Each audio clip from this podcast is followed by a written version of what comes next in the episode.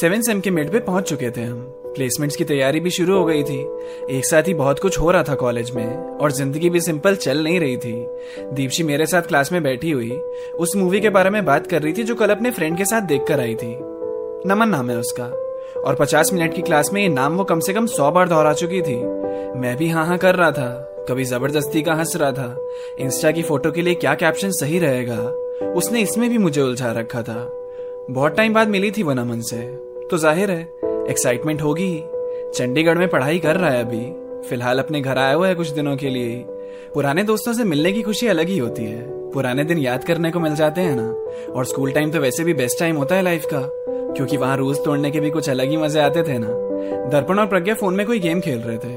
उनको भी कोई खास मतलब नहीं था कि सर क्या पढ़ा रहे थे, बस अटेंडेंस के टाइम पे सारे लोग जिंदा हो जाते हैं, उससे पहले तो किसी को कोई फर्क पड़ता ही नहीं। फिर एग्जाम से पहले दर बदर नोट्स मांगने भटकते हैं। क्लास में चार पांच बच्चों के अलावा सच में कोई पढ़ता ही नहीं। फिर दीप्शी के स्कूल के किस्से सुनकर हम सब भी अपने किस्से सुनाने लगे। नॉस्टैल्जिक सा माहौल बन गया और चमकती हुई आंखों से उन कहानियों पे मुस्कुराने लगे। शायद ये भी सोचने लगे कि कुछ महीनों बाद कॉलेज भी खत्म हो जाएगा, हम सारे दोस्त शायद अलग अलग शहर चले जाएंगे, फिर कहीं और बैठकर जैसे आज स्कूल की बातें कर रहे हैं, तब किसी और को अपने इस कॉलेज के किस्से सुनाएंगे। आजकल टीचर्स भी ज्यादा कुछ कहते नहीं थे, वो भी सोचते होंगे लास्ट ईयर है, मजे करने दो। हम चारों ने वादे तो किए हैं कि हमेशा टच में रहना है, अब आगे जिंदगी कहाँ ले जाती है देखो। फिलहाल तो दीप्शी के लिए फीलिंग्स स्टक ही हो गई थी मेरी। नमन का नाम सुन के मुझे और अजीब लग रहा था, और उससे बात मैं बोलूं भी कैसे। मेरी बात सुन के तो अब उसे और वियर्ड लगेगा।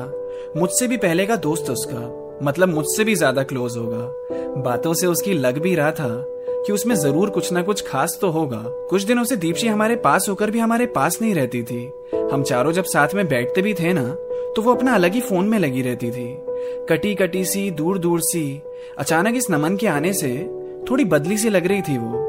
मुझसे बातें भी थोड़ी कम हो गई थी, क्योंकि साथ में पहले जैसा वक्त गुजारती ही नहीं थी वो। ये बात छोटी हो पर मेरी एक बुरी आदत भी तो है, मैं छोटी से छोटी बात को ओवरथिंक करके पहाड़ जितना बड़ा कर देता हूँ, और फिर जब तक वो बात खत्म नहीं हो जाती ना, तब तक मैं शांत होकर बैठ ही नहीं सकता हूँ। दीप्शी को खुद एहसास नहीं होना चाहिए क्या कि आजकल मैं सच में अपने ग्रुप से थोड़ा हट सी रही हूँ। बैठती तो आभास के साथ ही हूँ, पर आभास से ही बात नहीं करती हूँ।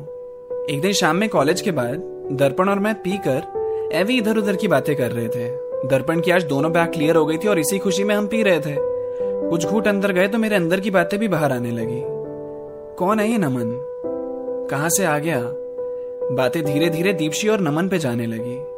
फिर दर्पण ने पूछा मुझसे कि तुझे इतना फर्क क्यों पड़ रहा है नमन से? बातों से तेरी लग तो रहा है कि कुछ अंदर है तो नहीं दीप्शी के लिए। मैंने अपना फोन निकाला और दीप्शी की स्टोरी दिखाई। देख, अभी भी ये नमन के साथ ही है, कॉलेज में भी कहाँ हमें इन्वॉल्व रहती है, और मुझे तो जैसे भूल ही गई है। उसने कहा नहीं, ऐसा तो नहीं है, पर शायद तू ज्यादा सोच रहा है, और जलने की स्मेल भी आ रही है। भाई, तुझे दीप्शी से प्यार तो नहीं हो गया है? और तुझे इस बात से दिक्कत है ना कि वो नमन के साथ क्यों है? इसका जवाब बहुत सिंपल है, because he asked her out and you didn't. भाई, पूछ के देख उससे, तुम दोनों का बॉन्ड तो वैसे भी कितना स्ट्रांग है, खुद में ही सोचने से कुछ नहीं मिलेगा। उससे बात कर, तब मालूम पड़े क्या राइट है और क्या रॉन्ग है। मैं दर्पण की तरफ देख रहा था और सोच रहा था कि ये भी ऐसी बातें करता है। फिर याद आया, अच्छा ये सब इसका पीने के बाद का रूप हो सकता है। मैंने उसे समझाया कि दीप्शी से प्यार नहीं है मुझे, बस फिक्र इस बात की है कि अब उसे मेरी फिक्र नहीं है। मैं बहुत सीरियस हो जाता हूँ दोस्ती के मामले में, क्योंकि बहुत लोग ऐसे ही दूर हो गए हैं मुझसे, और दीप्शी को मुझे खोना नहीं है। अच्छा चल, बहुत बातें हो गई, अब घर चलते हैं। रास्ते मुझे पापा की दवाई भी लेनी है, तो हॉस्पिटल आएगा ही आगे, वहीं से ले लेते हैं। हम दवाई लेने के लिए खड़े थे तभी मेरे दिमाग में पता नहीं कहीं से एक आइडिया आया। मैंने दर्पण से कहा, ओए दीप्शी के साथ प्रैंक करें। नशे में मैंने यही दिमाग चलाया। तू दीप्शी को फोन करके कह कि आभास का एक्सीडेंट हो गया है और हम हॉस्पिटल आए हैं, देखते हैं वो मुझे देखने आती है कि नहीं। उसने फोन लगा दिया, उसे सोचा थोड़ी पागलपंती हो जाए। कुछ देर बाद दीप्शी घबराई हुई हॉस्पिटल पहुंच भी गई। हम दोनों ने देखा उसे और जोर जोर से हंसने लगे। आपके साथ छोटा सा प्रैंक हुआ है, हमने हंसते हंसते उससे कहा। उसने इतने गुस्से में देखा हमारी तरफ और चली गई वहां से, एक शब्द भी नहीं बोला। मुझे एहसास हुआ कि मैंने मजाक के नाम पे कुछ गलत कर दिया। उसने कुछ नहीं कहा, इसका मतलब उसको ज्यादा नाराज कर दिया।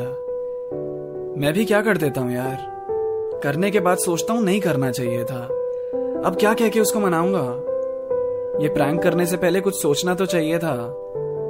फिर अगले दिन क्लास में दीप्ति मेरे साथ नहीं बैठी। मैंने दर्पण से बोला, वो हमसे गुस्सा आया बीबी।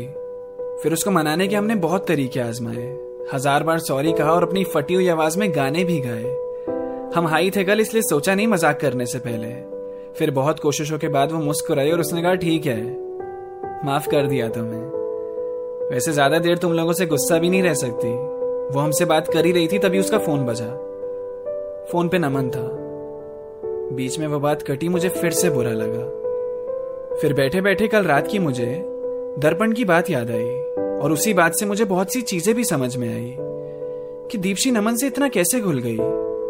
सिंपल है, because he asked her out and I didn't. तो मुझे दीप्ति को बताना चाहिए, नहीं तो देर हो जाएगी। बुरे से बुरा होने को भी क्या होगा, बाद में चीजें संभल ही जाएगी। तो आज पूरा दिन पूरी रात मैंने यही सोचकर निकाल दिया कि क्या बोलूंगा उससे। बिस्तर पे करवट बदल रहा था, फोन में बार बार टाइम देखकर उसे रख देता था। नींद भी नहीं आई ढंग से। अगले दिन कॉलेज में पता चला कि प्लेसमेंट के लिए कंपनीज आना नेक्स्ट वीक से शुरू हो जाएगी। तो इसका मतलब पता ही है, अभी कुछ दिनों तक लाइफ थोड़ी और बिजी हो जाएगी। आज दीप्ति भी पहले से ज्यादा खुश और अच्छे मूड में लग रही थी। अभी बात करने से शायद वो भी मेरी बात अच्छे से सुनेगी। तो छुट्टी टाइम जब सब घर के लिए रवाना हो रहे थे तो मैंने गेट पे दीप्ति को रोका और उससे कहा, देख आई नो ये वियर्ड लगेगा, बट कुछ दिनों से ना मुझे तुझे कुछ बताना था और मैं कह नहीं पा रहा था, शायद नमन की वजह से या मेरे डर की वजह से। पर दीप्ति, बहुत दिनों से मुझे ऐसा लग रहा है कि काश हमारे बीच में कुछ हो सकता। मैं समझा नहीं पा रहा हूं, इसे सिंपल करता हूं। आई स्टार्टेड लाइकिंग यू, और ये मैं तुझे पहले भी बताना चाह रहा था। कॉलेज धीरे धीरे खाली होता जा रहा था और बाकी सब कुछ एकदम शांत भी हो गया था। उसके चेहरे को देखकर लग रहा था कि वो कितनी कंफ्यूज हो गई है मुझे सुन के। थोड़ी देर बाद उसने कहा, क्या तुझे खुद भी पता चल रहा है कि तू क्या बोल रहा है मुझसे? यार तुझसे एक्सपेक्ट नहीं किया था, हम दोनों तो दोस्त थे ना। अब ये भी बिगड़ जाएगा, पहले जैसा तो कुछ हो ही नहीं पाएगा। और मैं तो वैसे नमन को लाइक करती हूं यार। सॉरी बट हमारे बीच कुछ नहीं हो सकता। चल जो भी तूने बोला, जो भी मैंने कहा, सब भूल जाते हैं। इन बातों का दोस्ती पे कोई फर्क नहीं पड़ेगा। और वो इतना कहकर चली गई, मैं वहीं खड़ा रह गया। सोचने लगा कि शायद सब कुछ सच में बिगड़ गया। मुंह लटका के, कंधे झुका के खुद को कोस रहा था मैं। जैसा चल रहा था वैसा चलने देना चाहिए था, यही सोच रहा था मैं। फालतू में खराब कर दिया ना सब कुछ। दोस्ती प्यार में नहीं बदलनी चाहिए। लग रहा था दिमाग फटी जाएगा, इतने ख्याल चल रहे थे। फिर उठ के वहां से जाने लगा, सोचा अब चले जाना चाहिए। तभी पीछे से हंसने की आवाज आई। मैंने पलटकर देखा तो दीप्ति मुझे देखकर मुस्कुराई। कहने लगी, शक्ल देख अपनी कैसी बना रखी है। तुझे क्या लगा प्रैंक सिर्फ तू ही कर सकता है, किसी और के बस की नहीं है? मैंने कहा मैं कुछ समझा नहीं, और तू हंस क्यों रही है? ओह शिट, ये प्रैंक था, मतलब ये सब तू मजाक कर रही है? मैंने जो मजाक किया था उसका ऐसा बदला लिया? मेरी हालत खराब हो गई थी, तुझे पता है? तूने अच्छा नहीं किया। अच्छा, तू मजाक कर सकता और मैं नहीं कर सकती, पर तूने सच में सच मान लिया? पागल है क्या? मैं तुझ जैसा दोस्त नहीं खो सकती, और नमन को मैं कुछ लाइक वाइक नहीं करती। He is just a friend. वैसे एक्टिंग अच्छी थी ना मेरी, सही किया ना मैंने प्रैंक? मेरी सांस में सांस आई ये जानकर कि वो सब महज मजाक था। उसने जितना सब भी मुझसे कहा उसका उसके लिए भी कोई मतलब नहीं था। कुछ नहीं बिगड़ा, सब सामने था मेरे, और मैं एक राहत की सांस ले रहा था। सब क्लियर हो गया, डर भी निकल गया। मैं उसे प्यार भरी आंखों से देख रहा था। मेरा दिल भी यहीं था और उसका भी सामने ही दिल था। जाहिर तो किया मैंने, पर सच कहूं ये कन्फेस करना सच में मुश्किल था।